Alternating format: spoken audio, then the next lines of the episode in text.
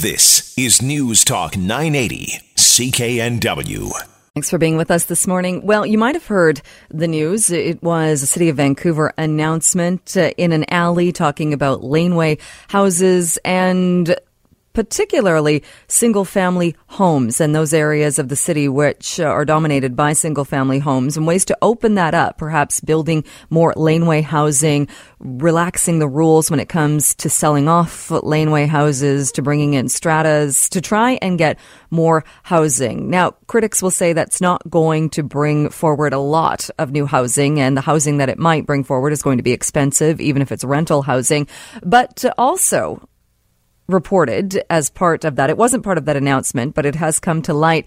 Development fees in the city of Vancouver are also going up. So what will that do when we talk about housing affordability? Bob DeWitt is the CEO of the Greater Vancouver Home Builders Association, and he joins us on the line now. Bob, so great to have you on the program this morning. Good morning, Jill. Nice to be here. Good morning. Uh, what is your response when you hear that the development fees in Vancouver are going up, and in some cases going up by quite a large amount? Yeah, there it, it is a it's another hit. Um, it, they seem to come every year. Uh, before I comment on that, though, I, I, would like to say that the changes that they made to tenure on single family that is a, a massive change, which I think will have a very positive effect for supply in the city of Vancouver. So uh, that is not to be discounted. So even though yes, we're uh, we're not crazy about paying more uh, development cost fees, the the changes in tenure that they're making with laneway homes and so on is a big deal. So uh, very good news for families who, families who want to have uh, access to to ground oriented uh, housing in Vancouver. It is a big shift, isn't it? Because even though with, with, even the laneway houses have been something that have, that have been built for years now, they've not been. They haven't. They've they've been under very tight rules. Uh, this does make it, this is a big shift. Oh, it's a huge shift. They had a um, uh, I can't remember the name of the zone, but in the uh, uh, the area around VGH, they had a I think it's RT9 zoning where they allowed um, character homes to be um, broken into three units and a coach house added and and then uh, stratified, and that was uh, very successful zoning. And so this opening up that that type of zoning to more of the city, I think, will be fantastic.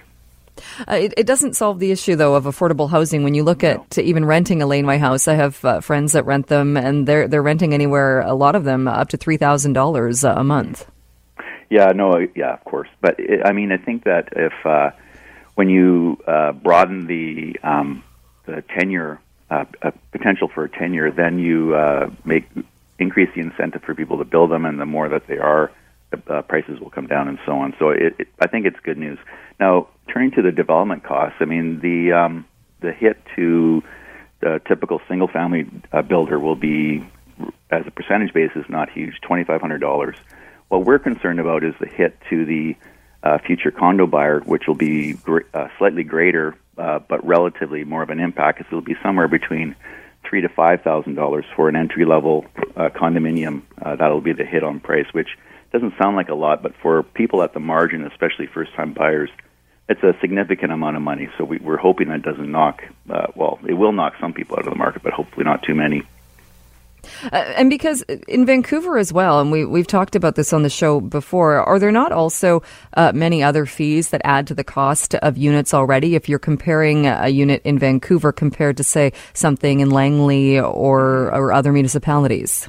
Yeah, Vancouver has its own uh, building bylaw relative to the rest of the province. So they have different uh, code requirements that make uh, building there more expensive. So things like um, accessibility requirements so that uh, new new homes are um, can be uh, uh, upgraded to uh, to wheel, wheelchair accessibility and that sort of thing. The height of doorknobs and, and all of that makes them more expensive to build.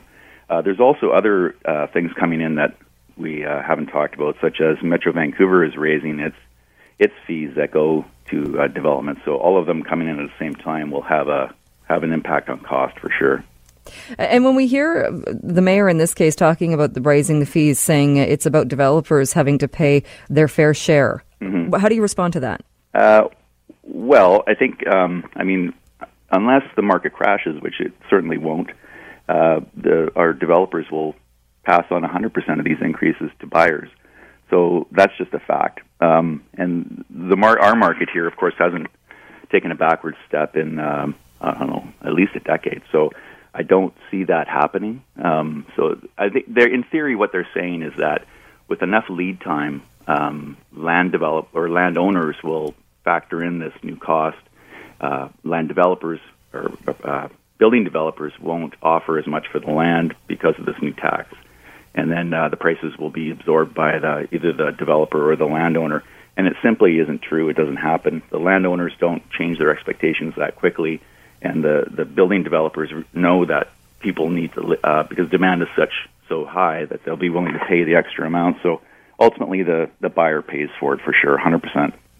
Will it also push some developers if you have the choice of going through all of the permits, going through the longer wait time, the, the higher prices now in Vancouver? If you would you were looking at, at doing that in Vancouver as compared to, and I'll use Langley as an example again, uh, will it push some developers to go to the more attractive place where the wait times are much less, the fees are less, and they could go with a project there instead?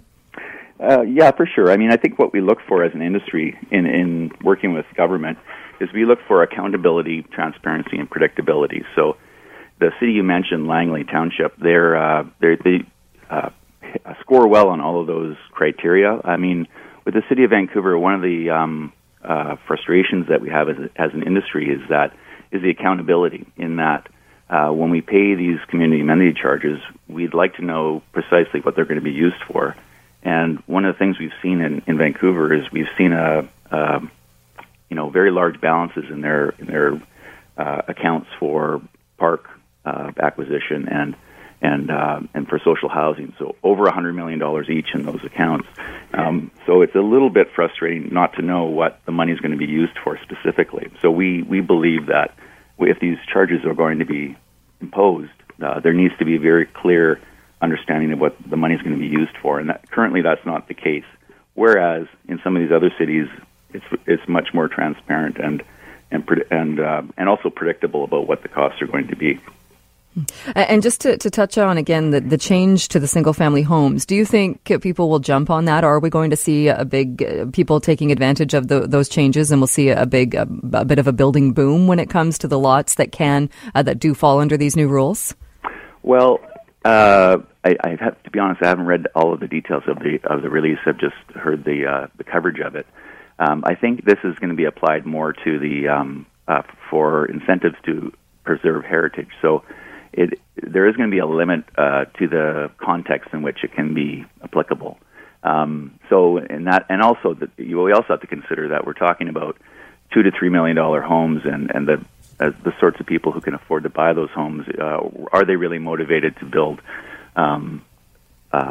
Structures that they can they can then rent as a mortgage helper. Um, does that make sense? I'm not sure. We'll we'll have to see.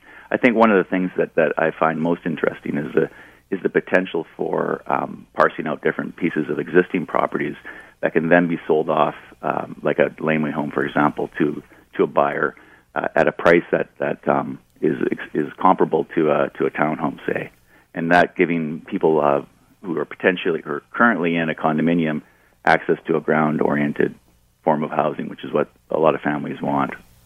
Uh, indeed, definitely. Um, with the fees, uh, do, do they go in? Are people bracing for when uh, the fees take place, or, or, or, like you say, budgeting that, that is going to be passed on? When do you think we might actually see units where the new fees are passed along? Uh, well, it depends on where the uh, applications are in the cycle, and it, it, could be as, as early as six months. It could be eighteen months. I mean, one of the things about the city of Vancouver, uh, I don't know if we want to give them credit for this, but they're very uh, consistent and predictable about when they come up with their increases. They increase them often, which uh, isn't a good thing, but at the same time, at least you can expect it. In other cities that we're seeing, such as Surrey, uh, they don't increase the DCCs as frequently, but when they do, they increase them by a much larger amount. This next year, uh, the city of Surrey, their DCCs are going to be going up more than 60%, which is a huge hit to developers in that, that particular community. So um, so it's a double-edged sword. They uh, they're predictable in Vancouver, but they're high. The costs are high. It's uh, always good to chat with you, Bob. We'll have to leave it there. But thank you so much for coming on the show to talk about this this morning. I appreciate it. Oh, you're welcome, Jill. Thank, thank you for your time. All right. That is Bob DeWitt. He is the CEO of the Greater Vancouver Home Builders Association. We're going to take a short break. When we come back, it is a summer day camp, but it has a very specific purpose. And we're going to talk to the founders of this playground and we'll talk about why they put it together. So stick with us. That's coming up next, right here on News Talk 980 CKNW. Vancouver's News, Vancouver's Talk. This is News Talk 980 CKNW.